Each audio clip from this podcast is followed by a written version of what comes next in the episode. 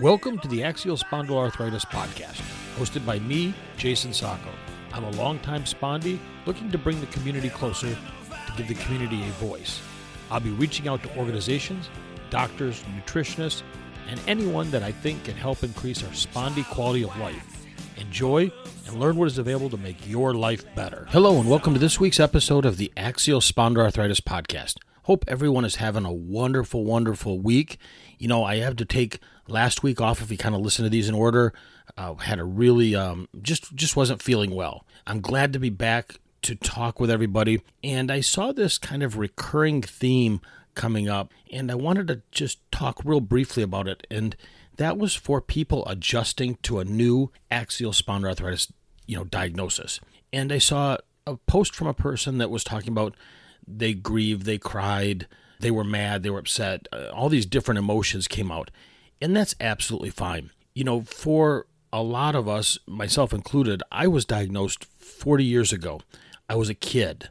And with that, there was no thought process of how do you adjust to a diagnosis? You just did. There wasn't anybody else to talk to. You dealt with the pain. And it was really a very, very lonely, challenging way to adjust to what you could and couldn't do. There just was no support systems. And when I read that person's post this last week, it had me start to think about what the options are for people that are diagnosed now and how to build a quick um, support network of others with axial spondyloarthritis and how to, you know, hopefully have that time when you need to deal with stuff yourself. And then the time when you need to lean on somebody that has this condition for additional support and empathy, whatever term you want to use. But I came across an article that talked about adjusting to a new diagnosis and I wanted to go through it. It's, it's very brief, and I'll have a link in the show notes. But again, as I've said, these podcasts are designed to provide you with talking points, with ideas, with places to go to do additional research. And hopefully, you find that beneficial. Hopefully, it helps you as you push forward, eh, whether it's a new diagnosis, whether you are dealing with axial spondyloarthritis for 30, 40, 50 years, whatever it may be. So let's look at this article. This is from the Arthritis Foundation, and again, I'll have a link to the article. And talks about you know care for your emotional and physical health as you manage axial spondyloarthritis for young adults, people that are just getting going. I was diagnosed at 14. You know, say 14 to, to 25 or so. You know, you're often the ones that are diagnosed with axial spondyloarthritis. Many that are diagnosed later in life had it younger, should have been diagnosed younger, and it was put off to something else. So you might be in school, planning families, building careers, and what are you going to do? As I said, mine came on when I was 14. By 21, I'd had my first hip replacement. The economy was poor at that time when I got out of college and had my hip replacement. And my dream job had been to be a park ranger for the National Park Service here in the United States. I had to realize that that was never going to happen. Now, yes, I may have been able to pull some strings back then and try to work towards being a disabled park employee, but that really didn't cross my mind. So I had to come to grips with everything I had hoped to do was not going to happen and to push forward and to find something else. And that may be something you have to deal with, maybe something that you have uh, encountered yourself and are not sure how to maybe get over that hump of what what's next in life for me? What else can I do? That's the hard part. And only you can answer what's next for me, but you can lean on others for support. So it goes on to talk about learning you have a chronic illness is difficult, as we all well know. But it can be even harder when you're supposed to be at your peak, said a 24 year old nurse with AS. Even though you may be feeling overwhelmed, as this person says, no, you are not alone and you can live a happy, fulfilling life with axial spondyloarthritis. You may be able to carry on and do the career that you always wanted to do. You may have to pivot and do something different. Either one is not wrong. Either one is not right. They're just what you need to do as you push forward with your life. So, one of the first things you want to look at is to accept the change that's going to happen. It can be challenging, it can be hard, it can be emotional, but there are going to be changes that take place changes in your mental abilities, changes in your physical abilities, changes in the life around you and how you interact with both items and people. So it may come on slower, it may come on faster for you. But that's just life in general. You have to accept change. But when you throw in axial spondyloarthritis, that change can come out at a much faster, much more challenging types. It goes on to talk about a diagnosis of axial spondyloarthritis means some things in life may have to change. If your job involves long hours sitting at a computer or building houses, you may have to make adjustments. Some sports may not be possible any longer, but others can be great for you. And the way you interact with family members may need to adjust. Although it's not easy, they go on to say try to accept the changes and make them part of your life. You have a desk job, ask an occupational therapist to evaluate your workplace if the job offers it. It's like you can tweak things so that sitting is less painful. Also, don't forget, when you sit, get up, walk around. What I used to do is I would set on my phone a little timer to go off about every 50 minutes. And I would just get up, move around for two, three minutes, sit back down, continue on. It worked fantastic. You can also consult a physical therapist that can guide you to like right types of exercises and sports if you want to remain active. And if problems arise where that you or your family can't resolve, you know, look at seeking help of a counselor. I've done a number of episodes that are specifically targeted towards your family member. Have them listen. Have them try to understand that this is not just something you deal with because they've never heard of it, and that you are just being more difficult or challenging, which you're not, and that there are many, many others of us out there that deal with this. And maybe if they hear it from somebody else, it will trigger a change in the way they view what's going on. Another thing you want to do is plan for pain. Managing pain is a big part of living with axial spondyloarthritis. The chief thing you can do is to follow your treatment plan. But flares happen and you need to be prepared for them. You should have a strategy for what works for you and what doesn't work. You know, there's things like ice packs, exercise, stretching, yoga. All of that might be something that works for you, might not be something that works for you.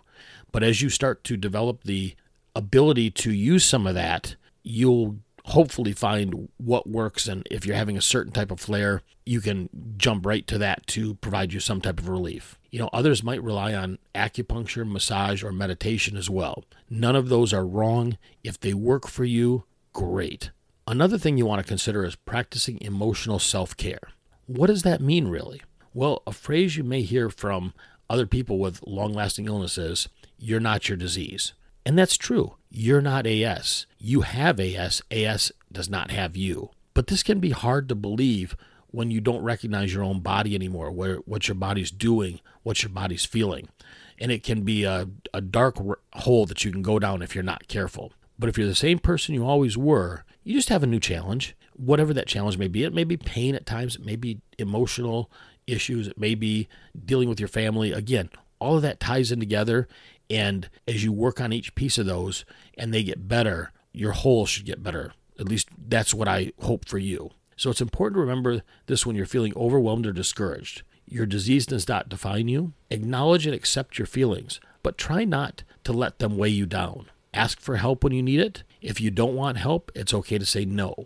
And you may not be able to fully control your disease, but you can control how you think, react, and feel about it. Now, I want to take a step back to the third bullet point I mentioned, which is ask for help when you need it. If you don't want help, it's okay to say no. For me, that was one of the most challenging things. I always felt I was a man, I was supposed to help people. People didn't help me. It wasn't until maybe 10, 12 years ago, I've mentioned this, that someone walked out behind me at the grocery store. I stopped at my car. I, you know, I have handicap parking. I opened the trunk of the car to put my groceries in and a young guy came up and said, Hey, can I unload your cart for you and just put in your cart just to save you some time and, and make it easy for you? I turned to say no and instead said, That'd be great. I'd really appreciate that. What would have taken me five minutes took him like a minute. You know, he had the stuff loaded in my cart and I mean, he was gone. I thanked him and I stopped. I got in my car and I sat there for a few minutes. And I just thought about all the times that I had told people, No, I'm okay. Most I was, but if you have a spouse, a partner, a friend, and they don't generally ask for help, offer. If they don't take it, no problem. If they ask for it, great. You're there to be that person that can help them at that moment. Doesn't mean they're going to need help all their life.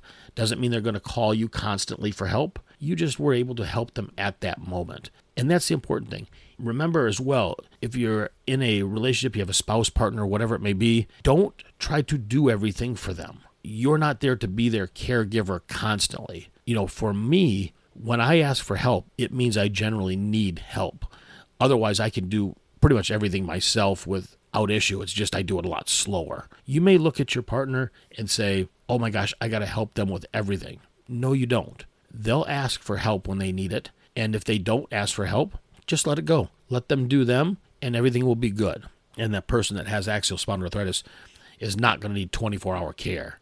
It's not something where you know you're just going to lose your existence as well. Finally, build a support network. You know, the personal relationships that you have, they can always be great for you to lean on and you've known them pre-AS, post-AS, and your friends are your friends. And when you're feeling low, that's who you generally are going to turn to. But this may mean that when you have family and friends, sometimes the best support comes from the people who also have axial spondyloarthritis. So your family and friends is one support network, but all of us that have AS are going to be another support network that can understand when you say, "Oh my gosh, my feet hurt, my ankles hurt, my ribs hurt, my back hurts, my hips hurt, whatever." We're going to understand. Might not all have had it at the same level or the same type, but we're all going to understand exactly what you're going through. That's something that your family generally won't understand. They'll be empathetic to you, or hopefully, they'll be empathetic to you for what you're dealing with, but they're not going to understand. So you can connect with people who really get it through many online communities, or maybe there's even a local support group where you're at. You can find one through the Arthritis Foundation's website for you know local things here in the United States, and there are some options for looking overseas through your local arthritis websites, whatever country you're in. Get in there, be active, interact with them, and make sure that you get from the group what you give to the group, that you are just as helpful to them as they are helpful to you. And, you know, try to finally keep that positive outlook. It can be really hard. I know it's been challenging many, many years. It's cost me a lot through work to not have that positive outlook. And it doesn't mean you have to be dancing around saying everything's smelling roses just make sure to realize that when you are in a, a bad flare, you're in a lot of pain, learn not to take it out on somebody around you. It's not their fault. They didn't put that on you, and they shouldn't carry the brunt of any of your anger. With that, you try to keep that positive outlook. Try to keep negative thoughts, if you can, as, as minimal as possible. Focus on what you have good in your life, and then see if that can make a difference. We're all here for you. It's fantastic if you reach out, and I hope everybody has a wonderful week as you deal with axial spondyloarthritis in whatever way you need to. Take care, and we'll talk soon.